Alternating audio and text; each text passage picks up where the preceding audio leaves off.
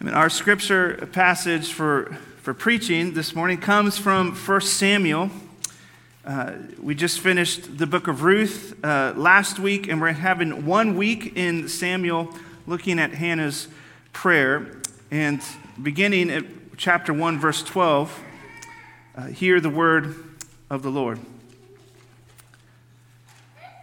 And she vowed a vow and said, O Lord of hosts, if you will indeed look on the affliction of your servant and remember me, and not forget your servant, but will give to your servant a son, that I will give him to the Lord all the days of his life, and no razor shall touch his head.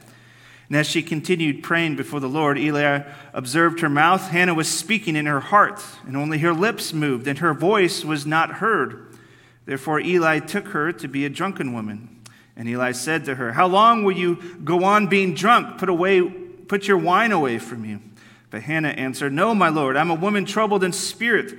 I have drunk neither wine nor strong drink, but I have been pouring out my soul before the Lord. Do not regard your servant as a worthless woman, for all along I have been speaking out of my great anxiety and vexation. Skipping ahead a little bit to chapter 2 to Hannah's more famous prayer. It continues reading this. And Hannah prayed and said, My heart exults in the Lord. My horn is exalted in the Lord. My mouth derides my enemies because I rejoice in your salvation. There is none holy like the Lord, for there is none beside you. There is no rock like our God. Talk no more so very proudly. Let not arrogance come from your mouth, for the Lord is a God of knowledge. And by him Actions are weighed. The bows of the mighty are broken, but the feeble bind on strength. Those who were full have hired themselves out for bread, but those who were hungry have ceased to hunger. The barren has borne seven, but she who has many children is forlorn. The Lord kills and brings to life. He brings down to Sheol and raises up. The Lord makes poor and makes rich. He brings low and he exalts. He raises up the poor from the dust. He lifts the needy from the ash heap to make them sit with princes and inherit a seat of honor. For the pillars of the earth are the Lord's, and on them he has set the world. He will guard the feet of his faithful ones, but the wicked shall be cut off in darkness, for not by might shall a man prevail. The adversaries of the Lord shall be broken to pieces. Against them he will thunder in heaven. The, the Lord will judge the ends of the earth. He will give strength to his king and exalt the horn of his anointed. The grass withers and the flower fades. But the word of our God will stand forever. Amen. You may be seated. Let me pray for us as we come before God's word this morning. Gracious Father in heaven, we come before your word needing you to use it to stir in our hearts a deep devotion to you. Grow us, we pray. Encourage us. Strengthen us. In the name of Jesus, we pray. Amen. Amen. You know, when, when someone tells you that, hey, I'm going to start eating healthy, it's not a mystery what they're trying to tell you, right? It's, you know, they're probably going to eat real foods and not processed foods. And of course, it's a fairly big topic. You know, people actually get degrees on, on health food, believe it or not. But, but you know, generally, you know, Taco Bell is, is not health food. You know, sorry to break it to you. Good thing David isn't here. That's maybe he would disagree with that uh, assertion. But, you know, Taco Bell is not health food. You know, vegetables and fish, those are good for you. And, you know, the problem for us in eating healthy is not the information. We know what eating healthy, by and large, means for us. The problem for us is the application of that information, isn't it? It's doing that thing that we know is good for us. And this morning, we're going to consider the topic of, of prayer, and I think prayer is at least similar to that. And our relationship to prayer is similar. Right? We know it's good for us. We know prayer is that thing that Christians are supposed to do. Uh, and when we do pray and we have those rhythms of prayer, we generally like it. We, we, like, we like those rhythms. And yet we still, all of us, struggle to pray. Why is that? Why do we struggle to do the thing that we know is good for us? There's probably a lot of reasons, but at least for this morning, I'm going to boil them down to, to two. I think, for one, I, maybe some of us don't actually understand what prayer is. And if you don't understand what something is, your expectations of that thing are going to be skewed. And so when you end up praying, it, it's a little bit lifeless. You're like, I guess I'm supposed to ask him for some things. You know, my mom, I should probably pray for my mom. Lord, be with my mom. Lord, be with my job. Lord, be with this thing. Lord, give me this thing. And then after a while, it kind of, you know, it's kind of a boring prayer. And so we, so we're like, okay, I guess maybe God heard. And then we go along our way, feeling very unsatisfied and wondering what the point of it was. So that's one reason why I don't think we pray, is we don't really understand what it is. And I think the second related reason that we don't pray is that we insulate ourselves from any need we have or dependence on God that we have. We don't pray because we're never actually desperate enough to pray. I think this can happen because of sin in our lives that we don't confess to Him, and so we're hiding from Him. I think it, can also happen when we forget that every moment of your lives is actually held together by God. Every moment. He's the one that like holds your breath right now. He holds this building together. And so we forget that He's He's behind everything. Every moment of our life is actually dependent on God. And when we forget these things, it actually leads us to a life of, of self dependence, right? Where we control our own destinies. We don't need to talk to God about these things because we got it. We're fine, right? We don't need anyone's help because why would you pray if you have it all under control yourself? And so we struggle to pray. And as we consider this topic of prayer, what we're going to find is a, a woman in Hannah who has much to teach us this morning.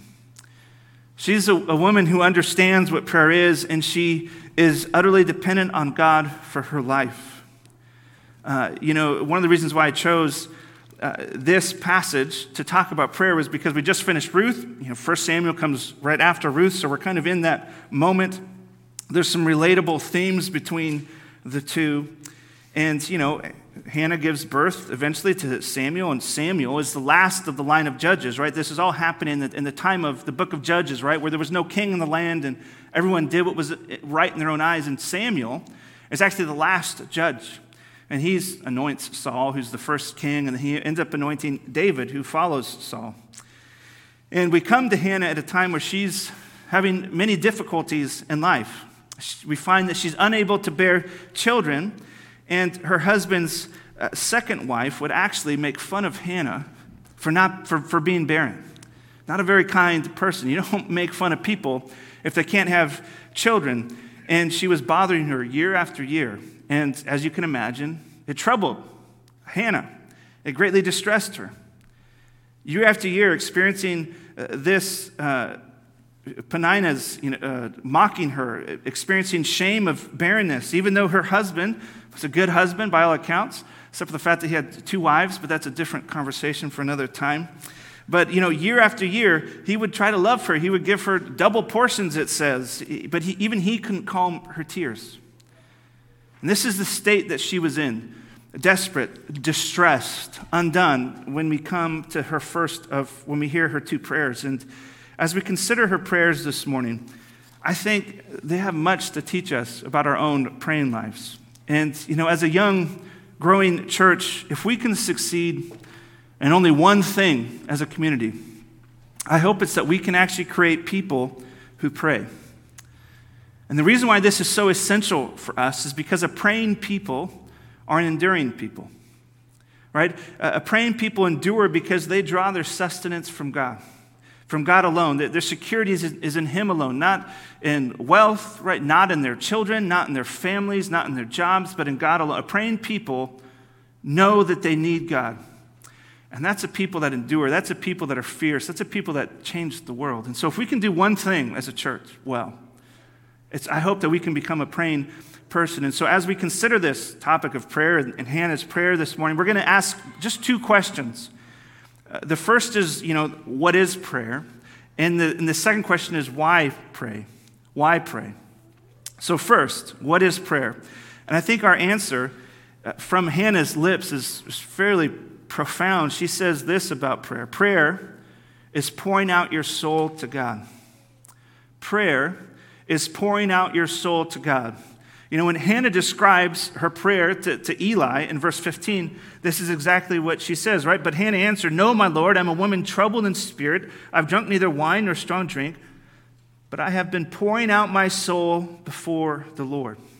This is what she defines prayer as pouring out your soul. All that she was is, is pouring out. You know, to, to pour out has this connotation. If, you know, if you're pouring out a pitcher, you're emptying the pitcher, right? She's emptying herself.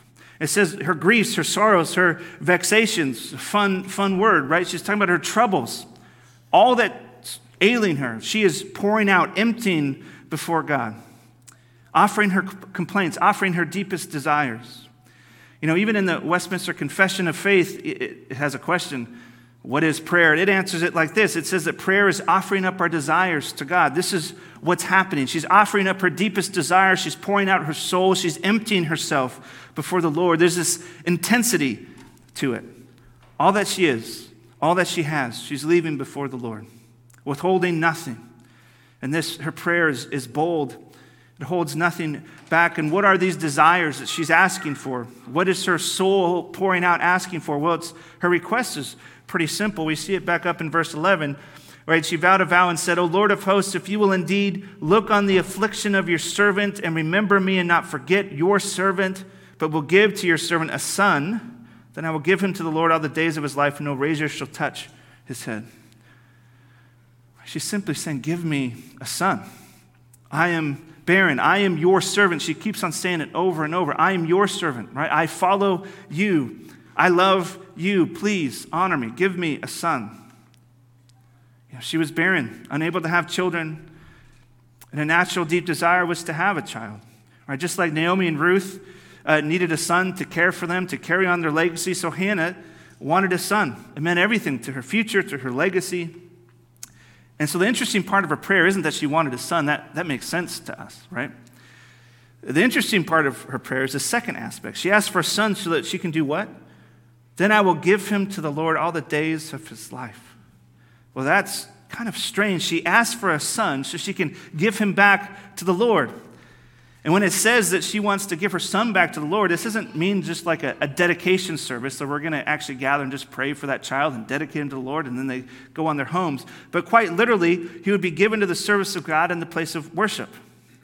You know, no razor touching his head here. It speaks to the, the Nazarite vows of, of priests that they would not cut their hair or shave their beards. And uh, she is giving her son up to the Lord.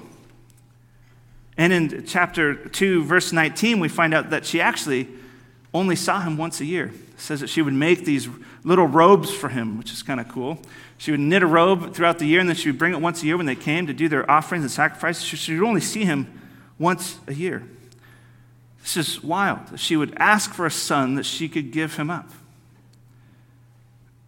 You got to remember, much of her anxiety is coming from, right, Peninnah, who is bugging Hannah for not bearing children. And so it's natural for us to think, of course, she wants a child, to get Peninnah off her back, right? To show that, hey, I'm blessed by God, I'm good. But what's her motive for wanting a child here? She wants a child.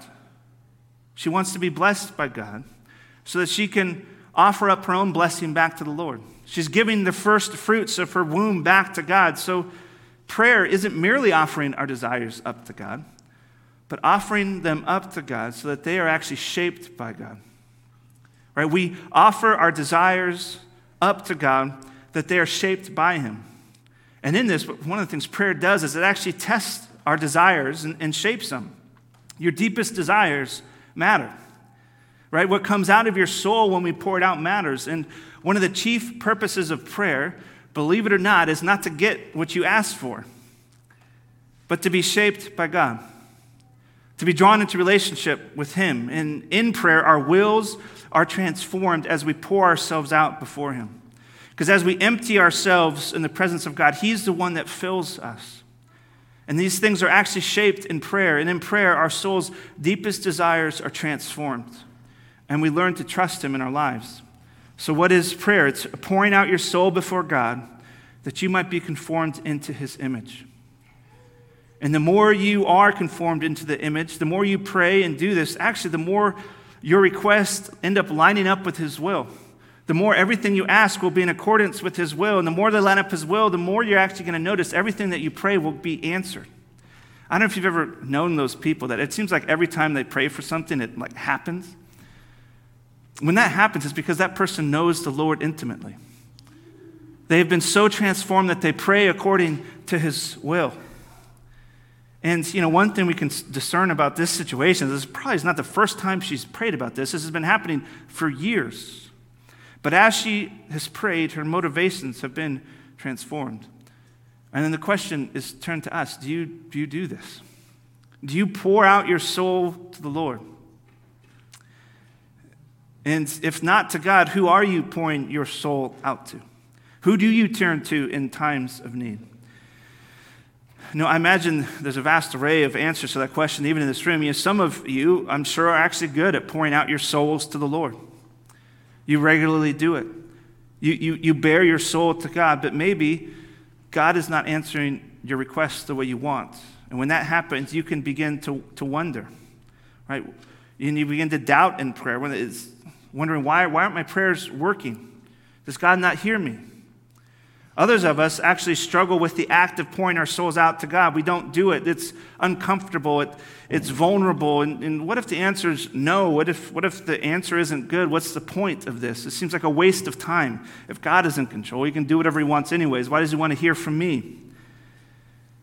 And, you know, the answer to these questions ultimately is that we can be sure that He is indeed the God who hears and who wants us to come to Him in prayer uh, for the simple reason is because of the one that we pray to. Which moves us to the second question of why pray? Why should we pray? Because of the one that we pray to. And, and the answer is this that, that prayer is made to the one true God who hears and acts. Right? Prayer is made to the one true God who hears and acts. You know, we, we begin to see this first in, in verse uh, 19 when it says, that the Lord remembered her. Right? The Lord remembered Hannah. He heard her prayers and He grants her a child. He causes her to give birth to a son that they call Samuel. And, you know, it says after he's weaned that she keeps her word and brings him to the temple. And she ends up praying this beautiful prayer. And, you know, there's, I think, t- two things that she points out, points out about God in this prayer that give us the why, why pray. And the, the first is this that she points out God's sovereignty, and the second is that she points out God's ability to reverse the fortunes of his people. So, first, why pray? Because the God that we pray to is sovereign. Right? We first see that this one true God is a sovereign God. Starting in verse uh, chapter 2, verses 2 3, it says, There is none holy like the Lord. For there is none besides you. There is no rock like our God. Talk no more so very proudly. Let not arrogance come from your mouth. For the Lord is a God of knowledge, and by him actions are weighed. There's no one else like this God.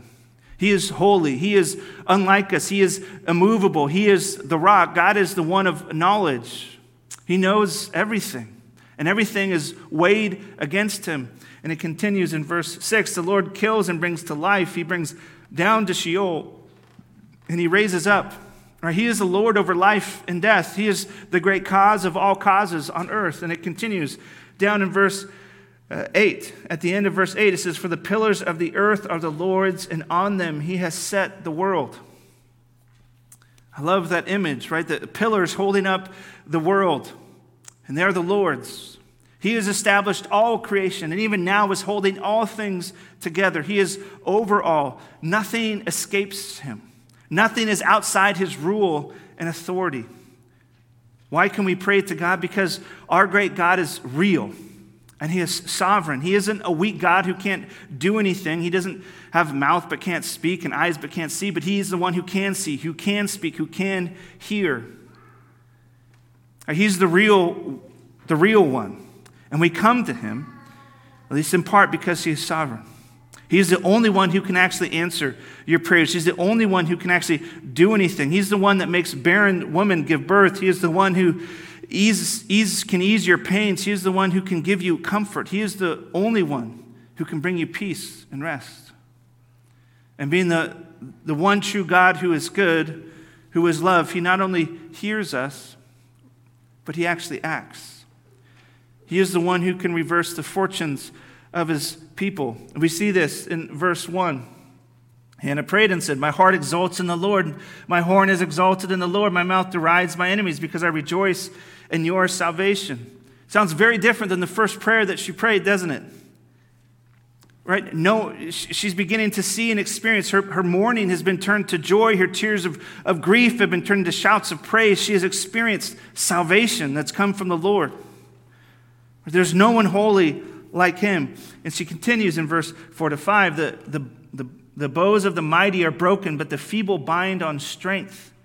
Those who are full have hired themselves out for bread, but those who are hungry have ceased to hunger. The barren has borne seven, but she who has many children is forlorn. Look, everything is being turned upside down in this prayer, right? The mighty are, are brought low, the, the weak are, are made strong. The barren is made the ideal image of motherhood, bearing seven sons. Right? The one who boasts in their children is the one that's brought low. She continues, verse 7 to 8. This is an incredible picture. The Lord makes poor and makes rich. He brings low and he exalts. He raises up the poor from the dust. He lifts the needy from the ash heap to make them sit with princes and inherit a seat of honor. Right? The rich are even brought low, and the poor are made rich and given seats of honor. In this great reversal, there's an abundance on display. God hears and he acts, and he doesn't just answer your prayers, he answers your prayers, right? More abundantly than you could imagine. Because of his sovereignty, he knows what you need before you even ask, and he's the eager father who interrupts your cries and your prayers with yes and amen. So, why should we pray? Because our God is the rock of our salvation, he is the Holy One. He is the one who acts in this world and answers prayer. He is the only one who can. And in this, there's both a huge encouragement, I think, for us to, to hold nothing back in prayer. If God can make the barren give birth and, and through the barren womb, you know, bring about his kingdom on this earth, he can answer whatever request that you are bringing to him. Hold nothing back in your prayer. Be bold. And also, it shows us in this that our hope is not found in any current status that we have right? Whether we have children, whether we, whether we want to have children, whether we're married or whether we want to be married, whether we're, we have wealth or whether we're in poverty. Because what he's saying is true poverty is not knowing God, is not knowing the God who is the God who raises us up. But someone might object, well, this sounds really nice, Craig. But what about those times when I cry out day and night, when I trust God to act, and yet he does nothing? What about then? Is he still good when he doesn't respond to my prayers? Can he be trusted to, to act? All right, this is easy for Hannah to say these things because what happened for Hannah? Right, her prayer was answered. She got what she wanted. So, how can we pray if he doesn't answer our prayers? You know, to these kind of questions, uh, there's no easy cookie cutter answers. You know, the Psalms of Laments, which are over half the Psalms in the Bible, are full of prayers not answered. Jesus himself prayed, May this cup pass from me. And the answer was no. So the scripture knows that pain. It gives us words for those pains. I think our hope in unanswered prayer remains, though, for what I've already said, because of the one that we pray to, that if he really is sovereign, then He actually knows what's best for you. Not only that, nothing escapes Him. And at the end, her prayer coalesces in talking about the great kingdom that God is sovereign over. And this is a kingdom that should give us hope. It begins here in verse 9 that he will guard the feet of his faithful ones, but the wicked shall be cut off in darkness, for not by might shall a man prevail. Right? God's sovereignty is not random, it has a place, it's the world. It has a people. It's his people. It's his church. He is king over his kingdom, over all that he has made, and he is the one who guards and keeps his people. Right? Much like Adam was meant to guard and keep the garden back in Genesis 1 and 2. That's what God actually does for all creation. He guards and he keeps us, the faithful ones but the wicked he cuts off. And he continues this, some of this theme in verse 10, and this is, I think, where the, the final shoe drops. He says, The adversaries of the Lord shall be broken to pieces. Against them he will thunder in heaven. The Lord will judge the ends of the earth. He will give strength to his king and exalt the horn of his anointed. God is the great judge over all creation. Right? In our lives, in our day, we see wickedness prevail. We pray against it and nothing happens, and we think, Where are you, God? But the wicked may prevail for a moment. And in those moments, we might feel defeated, but the great hope is that the evil done will be judged in the end. Nothing will escape the judgment of the Lord. The wicked do not prevail. How can we be sure? Because our good and holy God is the judge. Not you, not me, but God alone, the, the sovereign one, the, the rock, our Redeemer. He is the great judge, and it tells us that evil does not prevail. This is still hard for us because we're, we're, we're instant people, right? We want everything now. God works in the slow. Right? He builds kingdoms from the wombs of the barren. He grows gardens in deserts. And we can trust him in this and learn to wait because of who he is, that he is sovereign over all things. And you know, one of the things he does here in the meantime is he actually sets up his people to begin to expand his kingdom on earth. He, there's kings that Samuel anoints to rule, and they're actually meant to represent the justice of God's law on this earth. God's community is meant to present this new kingdom. At the very end here, it says, right, that, that the Lord exalts the horn of his anointed. Right, this word at the end, anointed, it means Messiah. And in this version of the word, this is the first time it shows up in Scripture, hinting that something new is about to happen. I mean, the close application is that it's, it's talking about David. Right, this word is used again when we find David anointed in 1 Samuel 16. And in 1 Samuel 16, what do we see? We see seven sons presented to be anointed, to become the next king. But they're not. This is where God says to Samuel that, you know, you, man, judges by outward appearance, but I judge based on the heart. All these strapping young men look fit to be king. And yet God said, no, not them. And Samuel's like, Is there another? And it was the eighth son who got brought in from the field, David. An eighth son, eight is this number for new creation. Something new is happening. Everything is upside down and backwards, like Hannah's prayer. It isn't the strong that's chosen, but it's the weak. And David is anointed and made king. And he was the greatest king that this world has ever seen. Only what do we find in David's life? Well, he too fails. Even David doesn't, isn't just, right? Even David murders and sleeps with someone who's not his wife. And in the end, his strength actually does fade and he dies in his old age. So, what do we do with this? Ultimately, what this prayer is pointing us to is the one true king, right? The one who comes and sits on David's throne, the, the anointed one, the Messiah.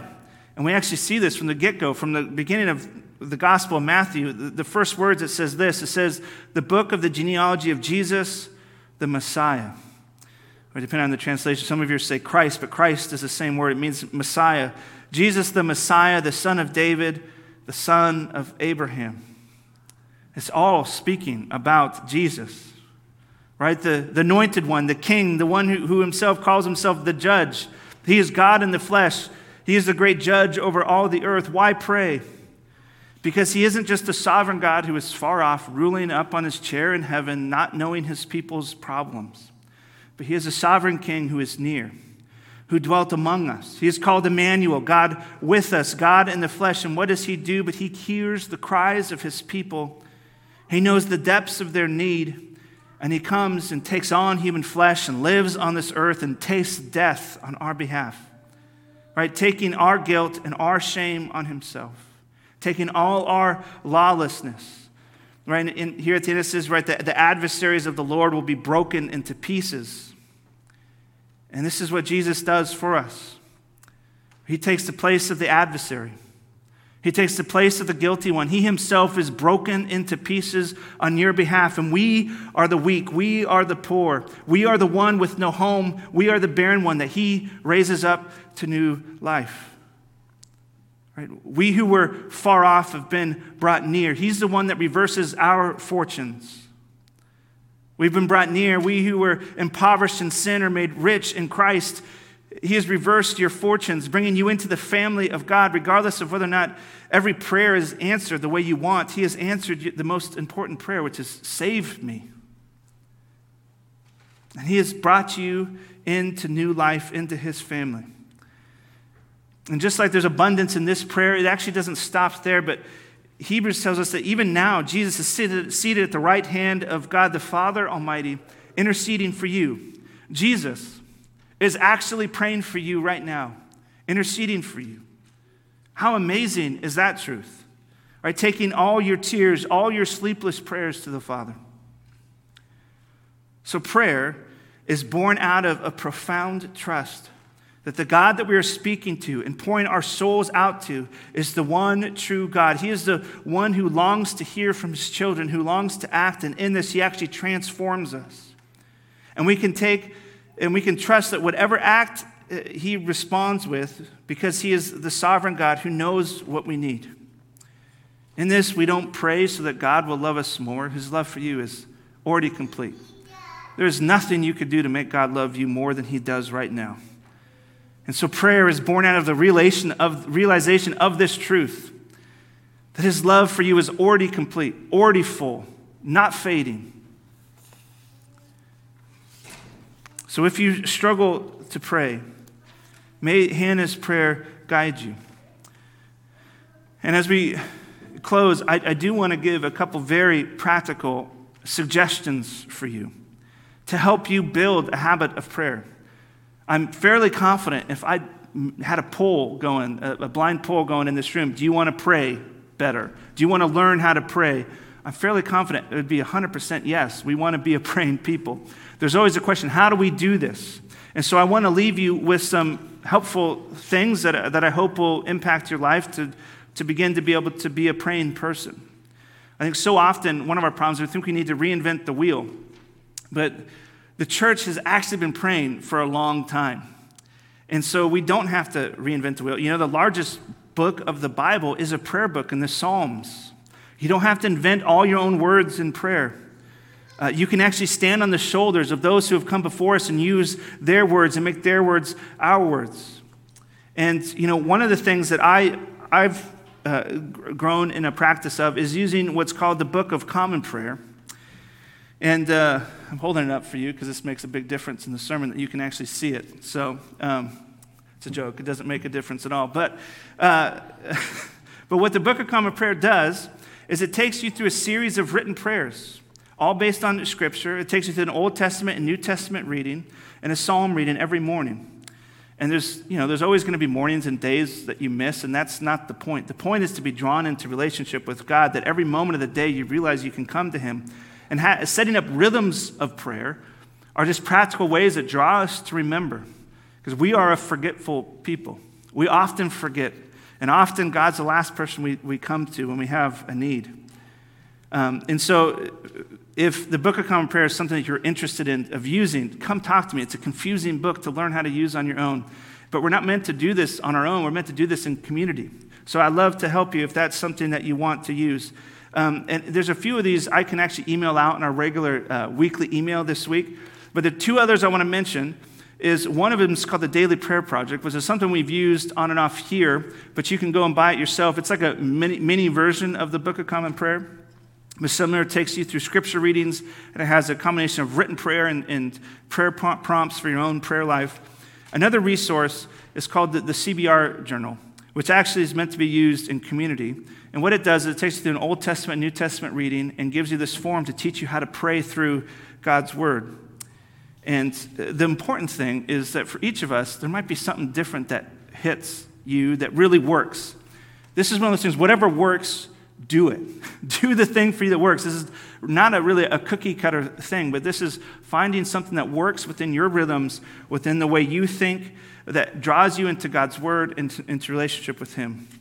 Uh, it's in, I think on top of that is finding someone that you can talk to about this, that can help you stay accountable, that can ask you questions. And then it's simply to start praying, to, to start to pour your soul out to the Lord. And I hope as we learn to do this, that we would become a praying community, a community who sees what prayer is and longs to be transformed in the presence of God, a community that knows the goodness of God and holds nothing back from him. Let me pray for us. Holy Father, in infinite mercy, and grace.